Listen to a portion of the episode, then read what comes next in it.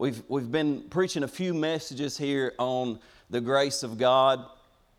And specifically, last week we discussed this idea of being redeemed and chosen by God. And if you remember, we talked about what it means to be in Christ and how literally we pour out all of our sin and lay it down at the cross, everything that we are, and we take up His mantle and we are in Him and we find our true identity. Jesus Christ has come to redeem us, purchase us back out of the hand of the enemy, bring us out of darkness and into light, and literally make us a new creation.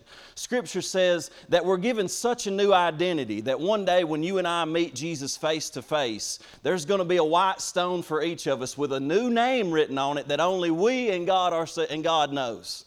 And that's because we develop this new identity in Christ and it comes through relationship in Him. And so I want to move on beyond that because today I want to talk not just about being redeemed and chosen, but being forgiven and anointed. And there's a specific story I believe that will unfold this for us a little bit better, and it's in Luke chapter 7, beginning at verse 36. Let's read this together.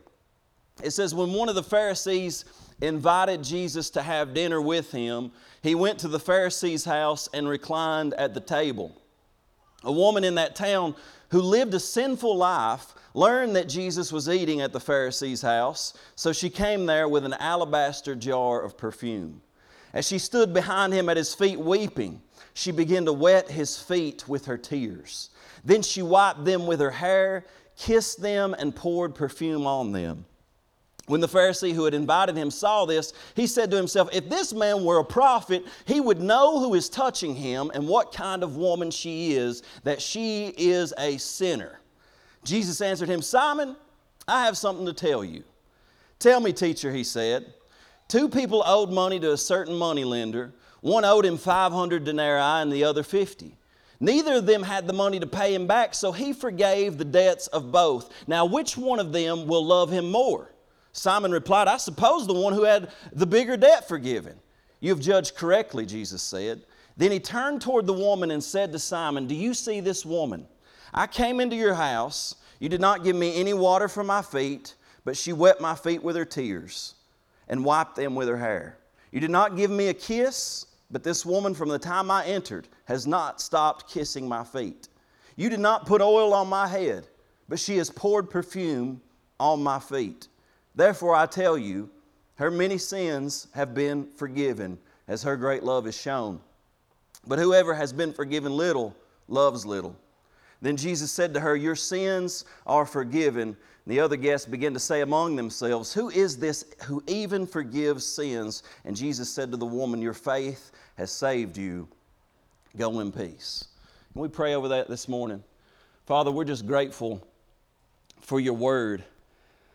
And Lord, for all of us this morning, we need you so badly. We don't even just need another message preached, but we need the anointing of your Holy Spirit to breathe life onto your word so that it will penetrate the hardness of our hearts, that we can receive it, that we can have an honest evaluation of who we are, the condition we're in, but also, God, the power of your blood and what your redemption brings in our lives.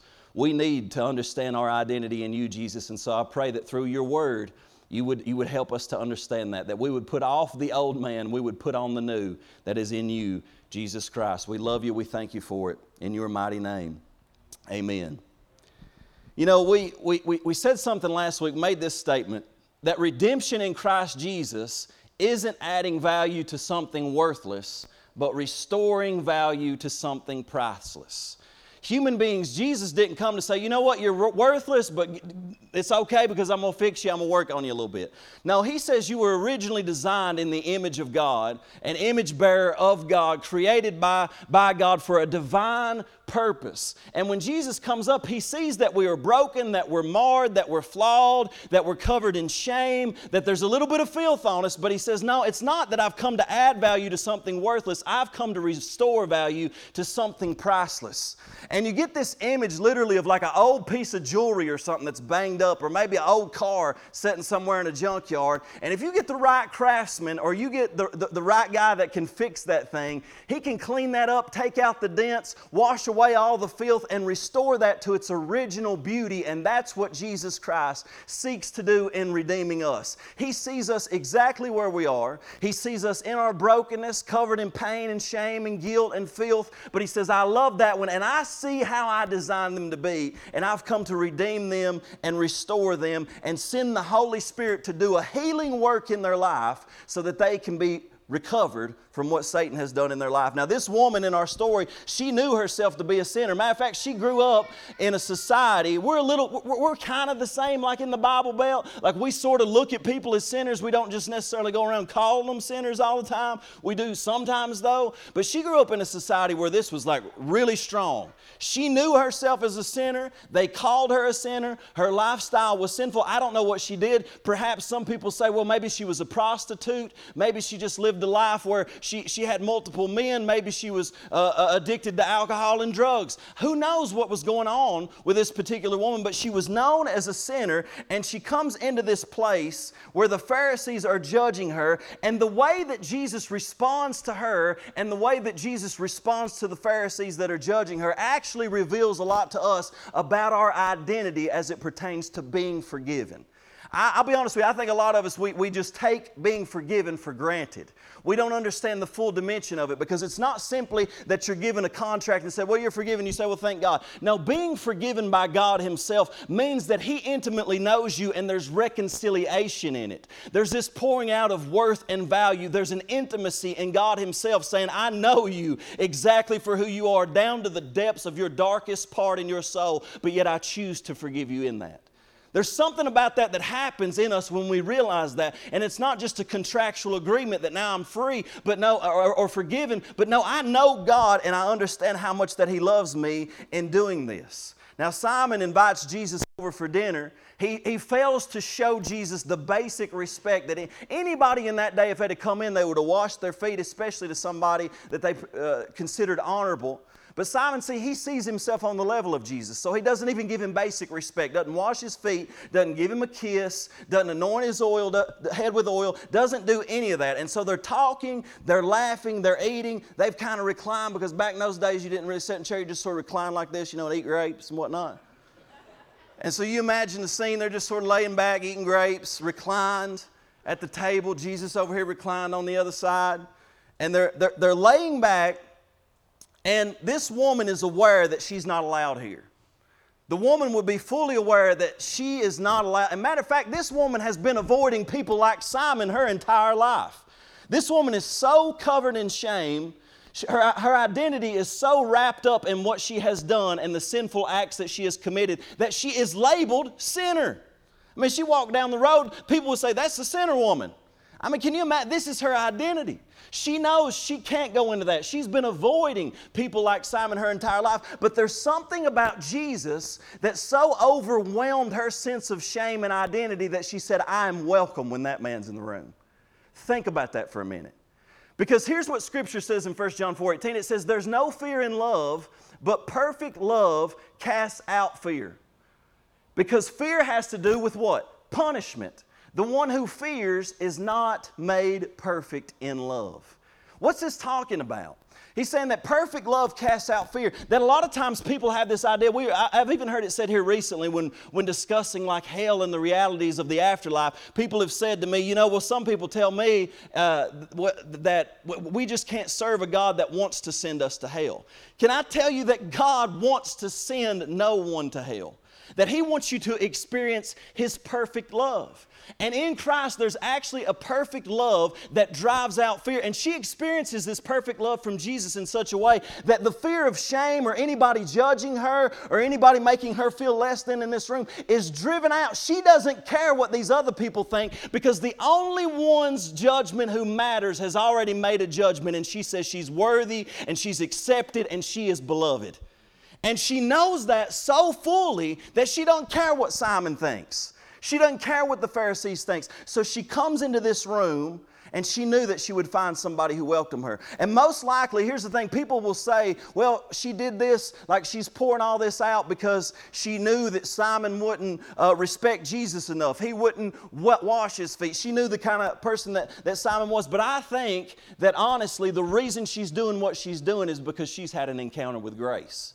She's had an encounter with Jesus. And I don't know if she had it before she came into this meeting. I don't know if she had just heard a story and the Holy Spirit drew her. I think probably on some level that maybe she'd had an encounter with Jesus. Maybe he'd been in town before and he met her like he met Mary Magdalene in her darkness and cast demons out of her and reached down into the depths of her soul where she'd been raped, abused, hurt, divorced, abandoned, rejected, all of those things, and went down into the depths of her soul and drove out darkness. And in that moment, she met love, but she didn't know how to respond because she was overwhelmed.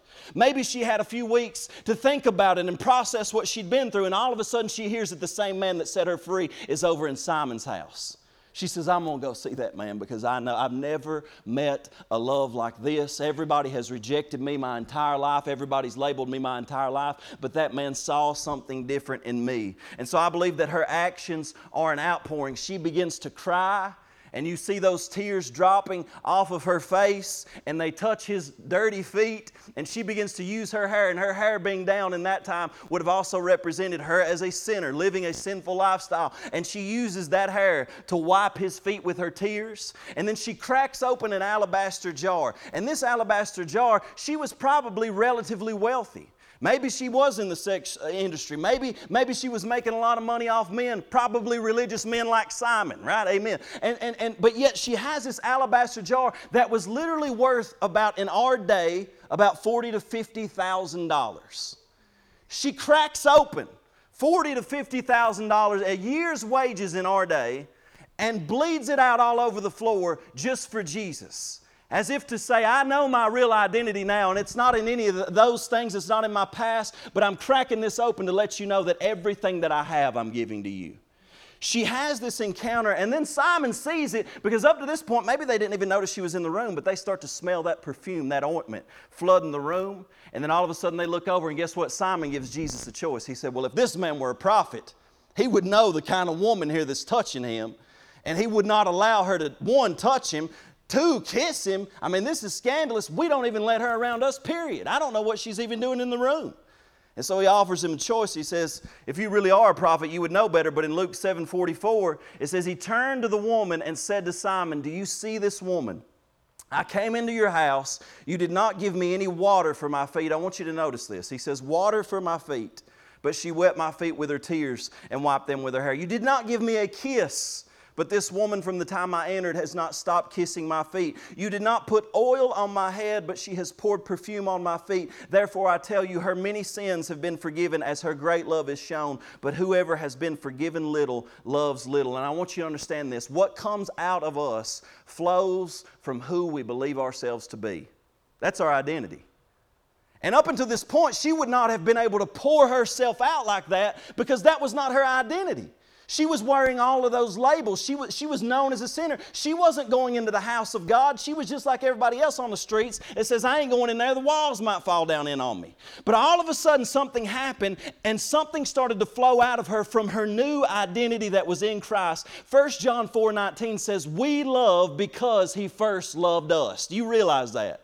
Love is not about how much you love God. You can try, you can put in the greatest effort that you could ever imagine trying to put in, but we love because He first loved us. And it's about first receiving that love from Him that moves us into a place where there's overflow. And she comes to Jesus with this identity, but she experiences cleansing, acceptance, and even anointing for life change. And I love this because Here's the thing what she's doing is she's pouring back on Jesus what he's already poured out on her. Do you know that true worship, like this morning, we, we're, we're blessed with a wonderful worship team. And they're flawed just like the rest of us. But let me tell you something at the end of the day, I truly believe that what they do, they do for the Lord. I believe that what they do in here on a Sunday morning when they pour themselves out, it's because during the week they've allowed God to pour in. And the truest form of worship that you will ever see is when someone is simply pouring back out on God what He's already poured into them. And sometimes we don't see worship taking place and people responding to God. You know why? Because they have not been to the feet of Jesus to allow Him to pour that love into them. And I'm telling you, that's the place where you need to be. That's the place where we all need to be. And in this story, there's three symbols of identity in this one interaction. Number one is water for cleansing. Number two is a kiss for acceptance. And number three is oil for anointing. Now, all of us in this room, we're going to probably identify with one or the other if, you, if you're honest with yourself. Like some of us in this room will identify with, the, with this woman. When we take an honest evaluation of ourselves, we see ourselves as just broken and sinful and have an unmanageable life, and, and we're just so deeply aware of our sinfulness and our desperate need of a Savior. Some people, even so much so, live in shame that they can't ever get to the place where they can even receive the gift of forgiveness and what Jesus actually offers them. They just see themselves as a legitimate piece of trash. Anybody in here, you don't have to raise your hand. But some people in here, yeah, that's me. I feel like a trash, piece of trash right here this morning. Now, some of us feel that way. Others of us, guess what? Especially in the church, we identify more with Simon. We're like, you know what? I'm pretty good dude. I keep most of the basic commandments. Matter of fact, in this room, I'm probably top five righteous right now. Some of y'all come in here like that this morning. I'm just going to tell you you know, I'm probably top 10 righteous. I mean, Clay, he's probably a pretty good dude where he's a pastor, but I'm a little bit holier than him. And I mean, I'm doing pretty good. And you know, there's pieces of trash out here on the road that uh, they just don't do as well as I do. You know what I'm talking about? And maybe you don't come out and say that, but deep down in your heart, you don't sense a need for grace and forgiveness. You think you've got it together. You feel pretty good about yourself. And, and, and, this, and, and so we identify with this, and we can honestly be filled with both at the same time. We can be filled with an arrogant self righteousness and also be racked with shame on the inside at the same time. And honestly, I believe that's the way the Pharisees were. They outwardly were full of arrogant pride and self righteousness, but inwardly, I believe it was a covering for the shame that they knew about the deep recesses of their own heart. John Maxwell told a story one time. He said that uh, he, he had some grandkids and he knew these grandkids, and they, Grandpa would come over every now and then, and uh, when he would nap, they'd put Limburger cheese on his mustache. And so when he woke up, he'd be like, Man, it stinks in here. And then he'd be like, What is this? He couldn't find it. He'd go into the other room. He'd be like, It stinks in here too. And then he'd walk outside to get some fresh air. He said, Man, it stinks outside. It stinks everywhere. But the truth was, he was the one that stunk. And this is the way self righteous people are. Every place they go, everybody else stinks, everything else stinks, but the truth is the stink is on you. You're packing it around. And you don't see it because you spend time. Ju- I, I get, I mean, you get around people sometimes, don't you? And, and all they can do is criticize and make judgments of others. And my point is, is probably one, they're full of pride and self righteousness, but two, inwardly, I would venture to say that they're racked with their own shame and guilt. And they're covering it in a facade, and they have difficulty loving people because they see themselves in that same way. And that's what a self righteous person often looks like. Now, this is difficult for the believer because it, with our identity in Christ, we need to understand two very specific biblical words. You ready? Justification and sanctification. Now, those are two very biblical words. I know they're hard, but justification means that when you get saved, I mean, I'm talking about when you come to Jesus and you believe in Jesus and you say, Lord, I ain't got it all together, but I believe you died for my sins, and you put faith in Christ, what He's done for you on the cross, I need you to understand that righteousness is imputed to you like He puts a coat on you that makes you pure and holy on the outside. That means that all of your sin is forgiven. You are declared righteous. There's not one guilty thing that can be held against you. The problem with Christians is, is that they trust in their sanctification for their justification. What do I mean by that? The only way that they feel like they're right before God is if they're living really, really good day to day, week to week. And can I tell you that your, your justification, you being declared righteous, is not based on what you've done this past week. It's based on what Jesus did for you 2,000 some years ago on the cross. And some people get scared. They say, well, that just means that people will take that and they'll go out and sin. No, we've already dealt with that. If you truly are saved, you've got a new spirit on the inside of you. You don't want to sin anymore. But when you do and you fail and you struggle and you have weaknesses, as we all do, and we fall, guess what? We fall with that robe of righteousness on. That is our identity. Your identity is not last week's failing. Your identity is not your fight with your wife this past week. Your identity is in Christ and the fact that He has clothed you in His holiness. Now, I don't know if you all think that's good news or not, but it's good news for me when I'm having a bad week. You know what I'm talking about? That means that I don't have to say, well, I'm not worthy. Or I'm not this or I'm not that. Now, I'm not talking about flagrant sin because that's where sanctification comes in. You, with that robe on, now sanctification does an inner work of what you're currently wearing because you're not perfect. But you got to move on and grow in this. Now, one guy says it like this. I like what he says, Richard Lovelace. He said, Christians who are no longer sure that God loves and accepts them in Jesus apart from their present spiritual achievements are subconsciously radically insecure persons. I'll just hang out on that one for a minute. Because I want to say this if we judge you today and you say, all right, today you're going to die, you're going to go to heaven or hell, based upon this past week's attitude toward people, and based upon this week's prayer life and reading of Scripture. How many of you going to hell?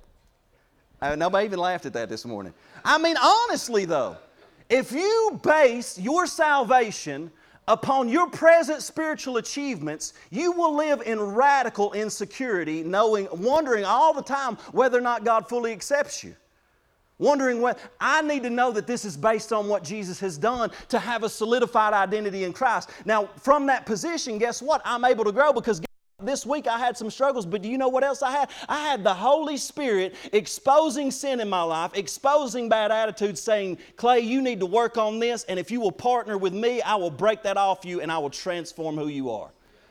Because he doesn't just leave you there, he clothes you in a jacket that says you're righteous, but then he sanctifies you within so that you actually become practically holy. But in the process, I still got the jacket on. You understand what I'm saying? Now, this is important because it gives you a foundation. Then he says they're much less secure than non Christians because of the constant bulletins they receive from their Christian environment about the holiness of God and the righteousness they are supposed to have. Their insecurity shows itself in pride, a fierce, defensive assertion of their own righteousness, and defensive criticism of others. They come naturally to hate other cultural styles in order to bolster their own security and discharge their suppressed anger. The spirit of the Pharisees, you notice, it always judges other churches, other churches' styles. Well, I like this, well, I like that. That is self righteousness deep down in your heart. That ain't got nothing to do with God is doing. Somebody amen me this morning. He says they cling desperately to legal Pharisaical righteousness, but envy, jealousy, and other branches on the tree of sin grow out of their fundamental insecurity. So, what I'm saying is, as righteous as Simon is, deep down, as holy as he's living, he's not breaking the commandments, he's not committing adultery, but deep down, he knows about some own darkness in his heart, and he is insecure. And his insecurity leads him to a place where he judges others. And when he looks at Jesus, he sees no need for grace, he sees no need for forgiveness.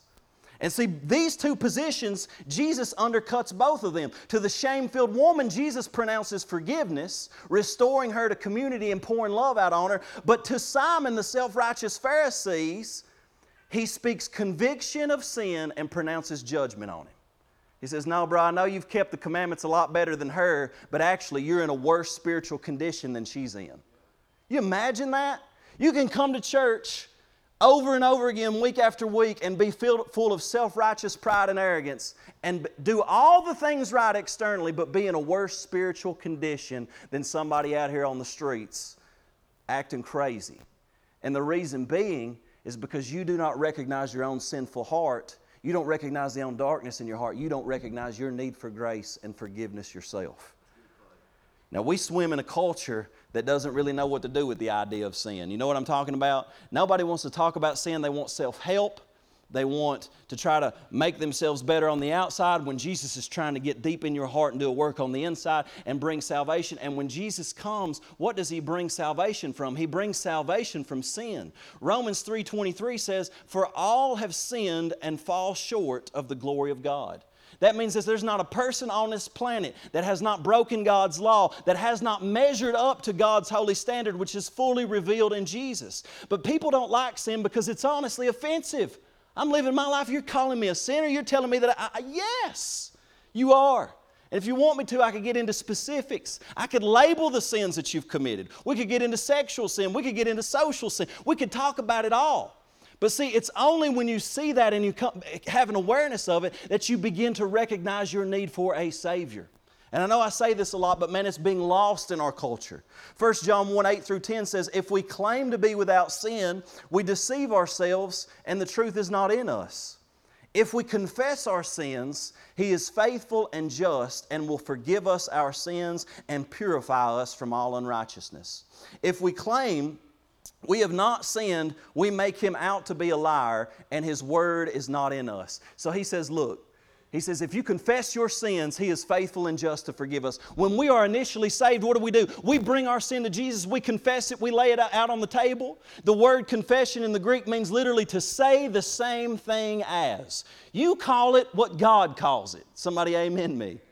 Don't try to hide it. Don't try to cover it up. Don't wallow in shame. Bring it out on the surface. Say, Lord, this is what you call it. This is what I've been doing. I'm confessing it to you because I want my fellowship and my relationship restored to you. And in that moment, you are justified, you are forgiven, you are cleansed, you are made holy and righteous in His sight because of faith in Jesus Christ. And it is an amazing thing. But see, guess what? Here, you know, people, a lot of people will teach, well, see, once you do that, you're forgiven forever, and praise God, you're, it, it, you don't have to worry about about anymore. I need, to, I need you to understand something right here, though, about fellowship with God.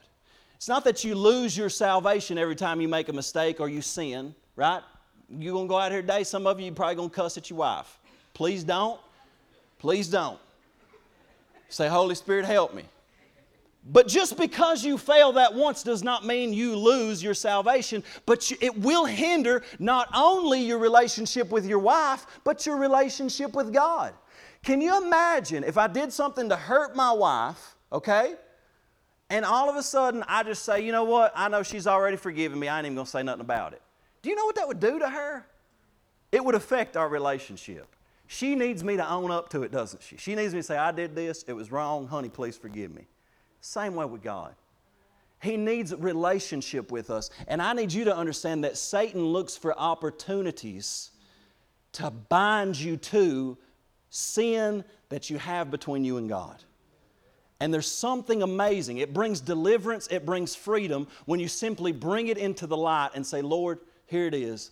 I've done it. I confess it. Please forgive me. He says He is faithful and just to not only forgive you, but to cleanse you from all unrighteousness, so that there's no longer any shame rooted and grounded in this. He says, if we say we've not sinned, His word's not in us. And what He means by that is that if you truly hear the gospel message, the reality that you come to, you acknowledge, I am a sin. You, you have an awareness of your sinfulness. If you've never had an awareness of your sinfulness, you've probably never experienced the gospel message. Amen. Is this good this morning? Just teaching a little bit. Romans 5, 8 through 10, it says, But God demonstrates His own love for us in this. See, because you need to know the love of God. He doesn't just label you a sinner and a piece of trash. He says that even while you were sinners, Christ died for you.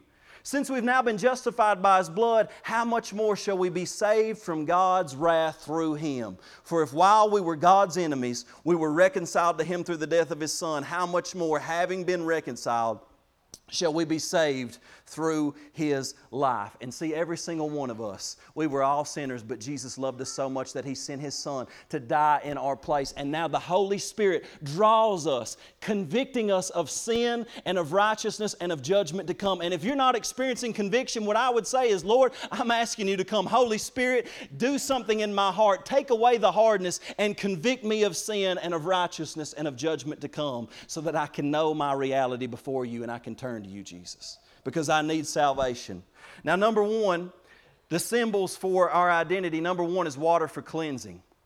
Because in Luke 7 44, he says, I came into your house, you did not give me any water for my feet, but she wet my feet with her tears and wiped them with her hair. I want you to understand that she cleanses his feet with her tears out of an overflow of the cleansing she has received. You understand that? Your identity is what flows out of you. You notice, Jesus said, out of the abundance of the heart, the mouth speaks. What you even say on a day to day basis is wrapped up in who you believe yourself to be in your heart. And out of an overflow, she cleanses him because she has experienced cleansing. And throughout Scripture, water is a symbol for life, it's a sim- symbol for cleansing, and it's a symbol for purification. Do you remember your baptism if you're a Christian? Baptism is important, right? If, if, if, you, if you believe in Jesus, you say, I'm a follower of Jesus, you've not been baptized, that's your next step, period. Amen? But when you are baptized, it is a symbol of that cleansing. It's a symbol that you're buried into Jesus' death. And when He died, He took your sin and He buried it.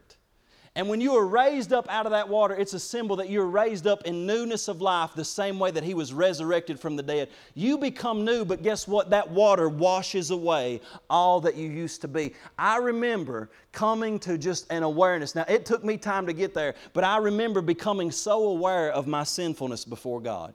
It came through reading Scripture, it came through prayer, it came through hearing the Word preached, but it was like it mounted up and built up into a moment where finally I was completely exposed exposed and I realized my condition before God. And I remember after God set me free and I felt that cleansing, man. I don't know if you've ever felt it, but if you haven't, you need to sense, you need to feel this. You need to experience the cleansing of Jesus' blood where you know the past you and all your sins and all your failures have finally actually been washed away. That there's actually cleansing and what Jesus does for us. It's a real thing. You don't have to feel ashamed anymore because He's given you a new identity. And shame is a big deal. I don't know if you, if you recognize this or not because shame eats at the nature of who we are. If you feel guilty, you feel bad about something you have done, but if you're covered in shame, you feel bad about who you actually are.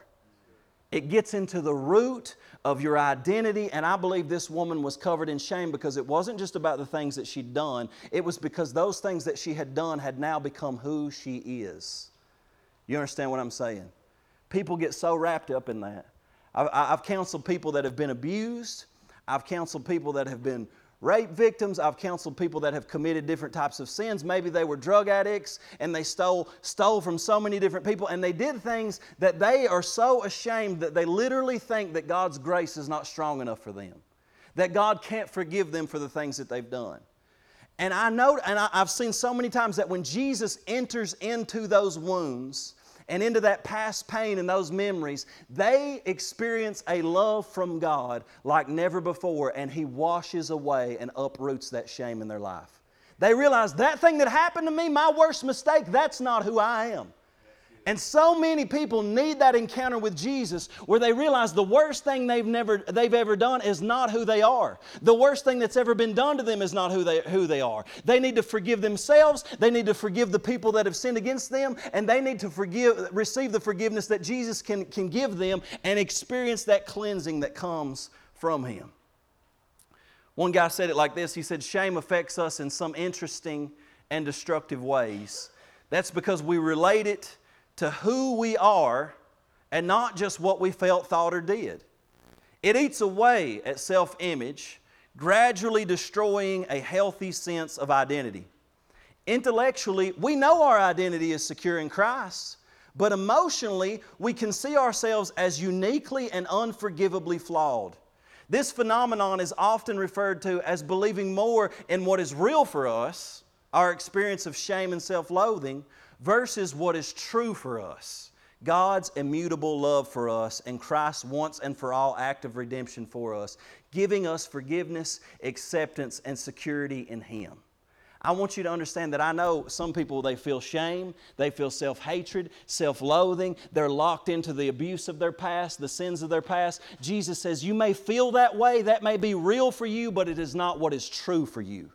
Because you are my beloved, the one who I died to cleanse, to forgive, to set free, to wash, and to give new life in you. And she is crying, sobbing, weeping over Jesus, wailing over him. Why? Because he set her free from who she used to be. She's got a new identity in Jesus now, and the tears are flowing from her eyes because she realizes she is no longer what she has done or what has been done to her, that that old nature's been put off, that she now has a new identity in Christ, and she can do nothing but pour her love out on him because she knows she's new. And I wonder if we've, we've ever really experienced that.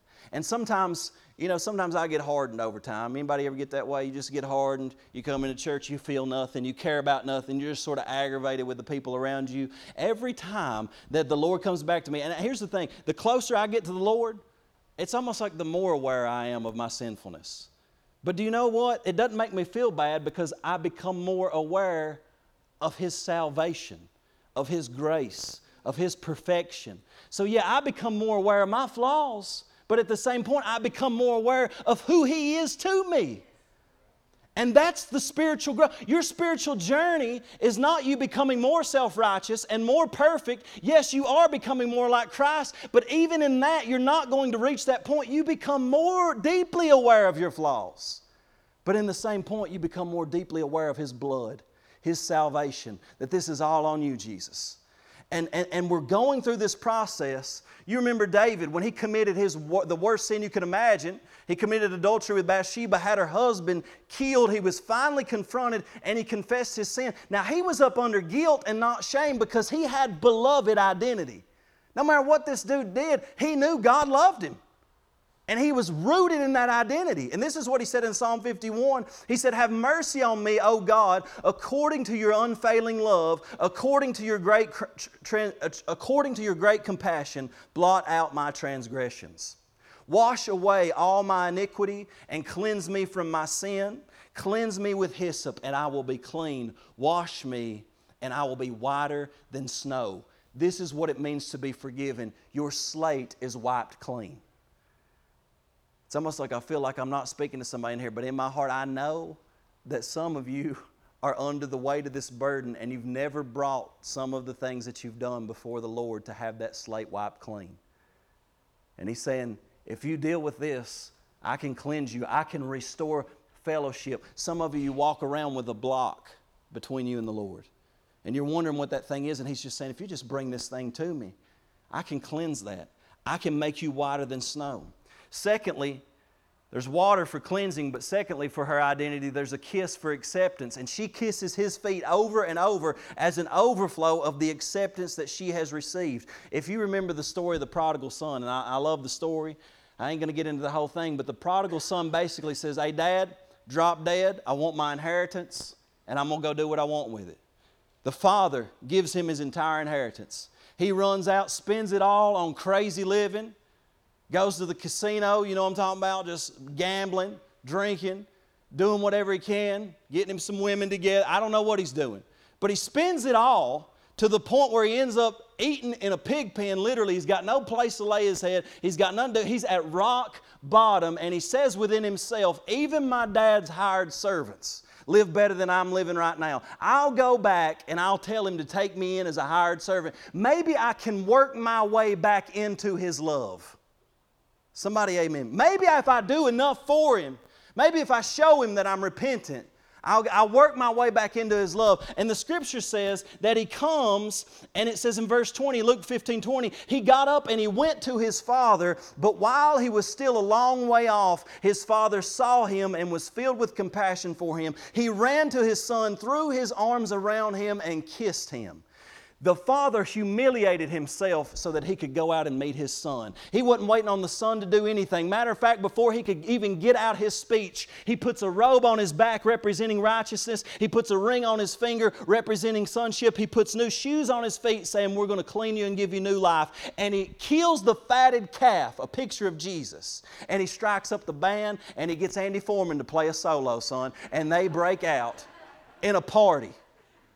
Because when you come home, no matter what sense of darkness you've lived in, no matter what you've been in, whatever kind of sin, when you come home, your dad is thrilled to see you.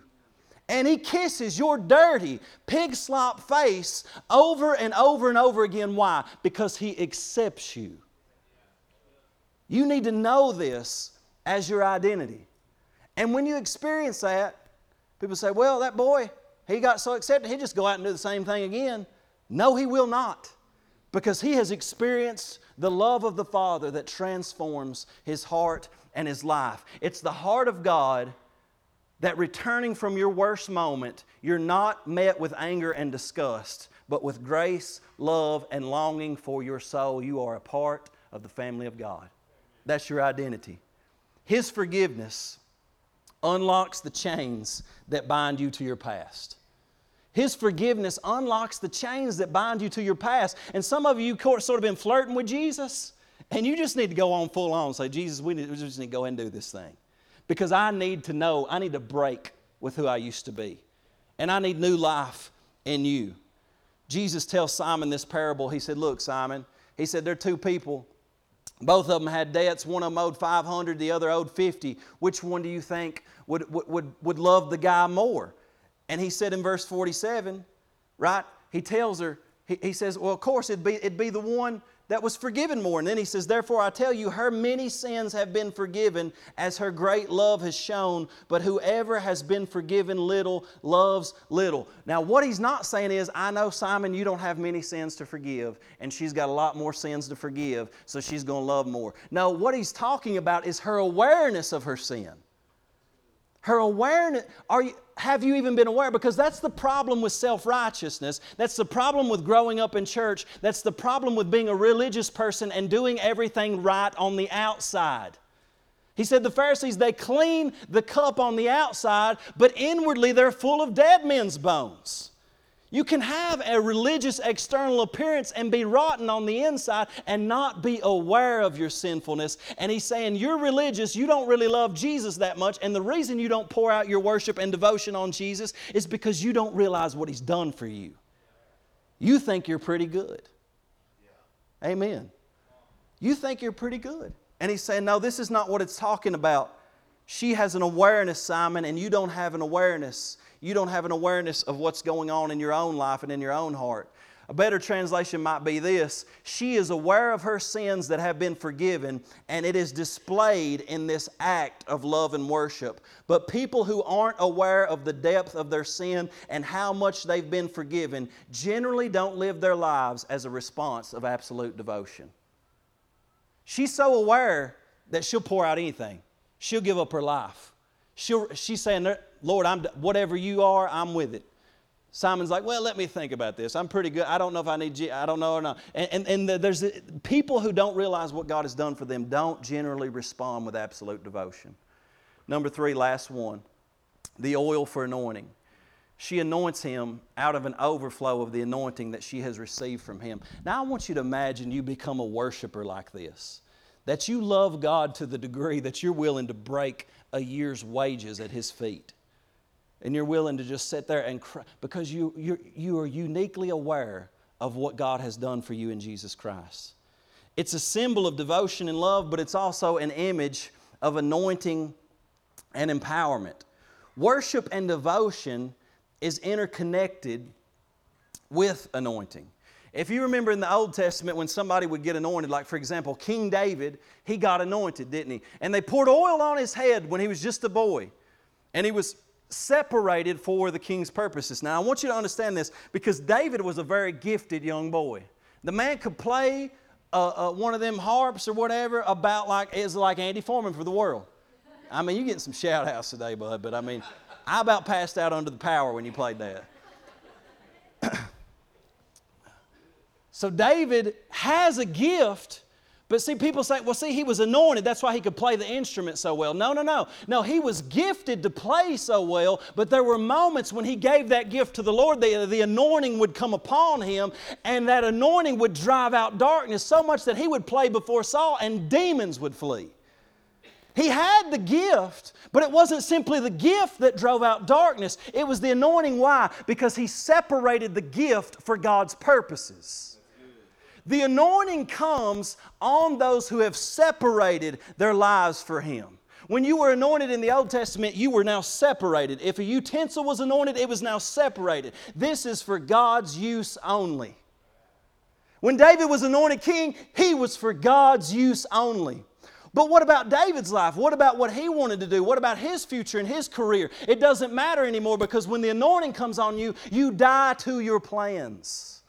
This woman had experienced such an encounter with Jesus that she pours out an anointing that had come upon her life because she was uniquely aware that now my, because He set me free from this, now my life is set apart from the things of this world and it is given completely for the purposes of God.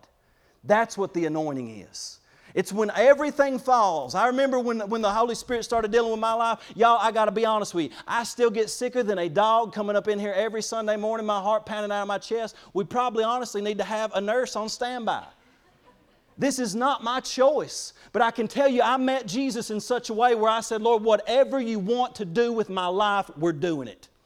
If I ain't got a dollar to my name, if I ain't got a pot to pee in, as the old timers say, I'm going to do what you've called me to do because I experienced His forgiveness. I experienced His redemption. I was cleansed of my unrighteousness. He gave me a new identity. He called me by name. And I know nothing I gain in this life will be of any value compared to the eternal weight of glory that will be seen if I simply say, Lord, what, I, what I'm doing here is for you. And when you have that heart, the anointing comes it's poured out. Can I tell you this? That anointing, there's one thing about gifting, there's a difference between gifting and anointing. Because anointing comes on those who are intimate with the Lord.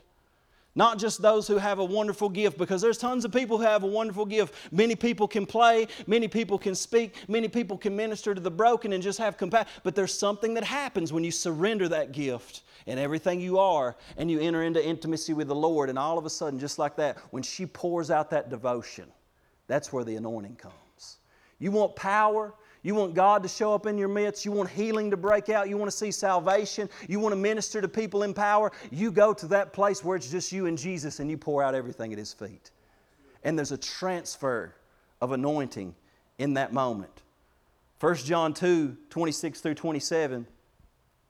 Here's what's interesting about the anointing. He says, I write these things to you about those who are trying to deceive you because What's interesting about the anointing, if you grow up in a certain church where they talk about anointing all the time, and I, and I, and I did, and it's like whatever's the most spiritual thing in the church, oh, that person's anointed. Oh, that person's anointed. Oh, that's the anointing.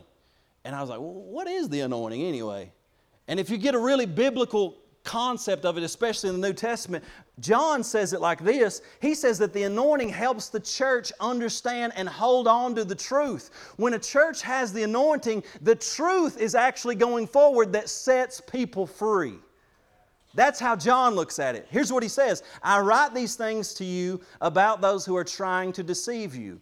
But the anointing that you have received from him abides in you and you have no need that anyone should teach you, but as His anointing teaches you about everything and is true and is no lie, just as it has taught you, abide in Him. Because the world is trying to pull everybody away from Jesus. The last thing Satan wants is you breaking your alabaster box at the feet of Jesus and pouring everything out and saying, Lord, we ain't just going to be religious people. We're going to be on fire for you.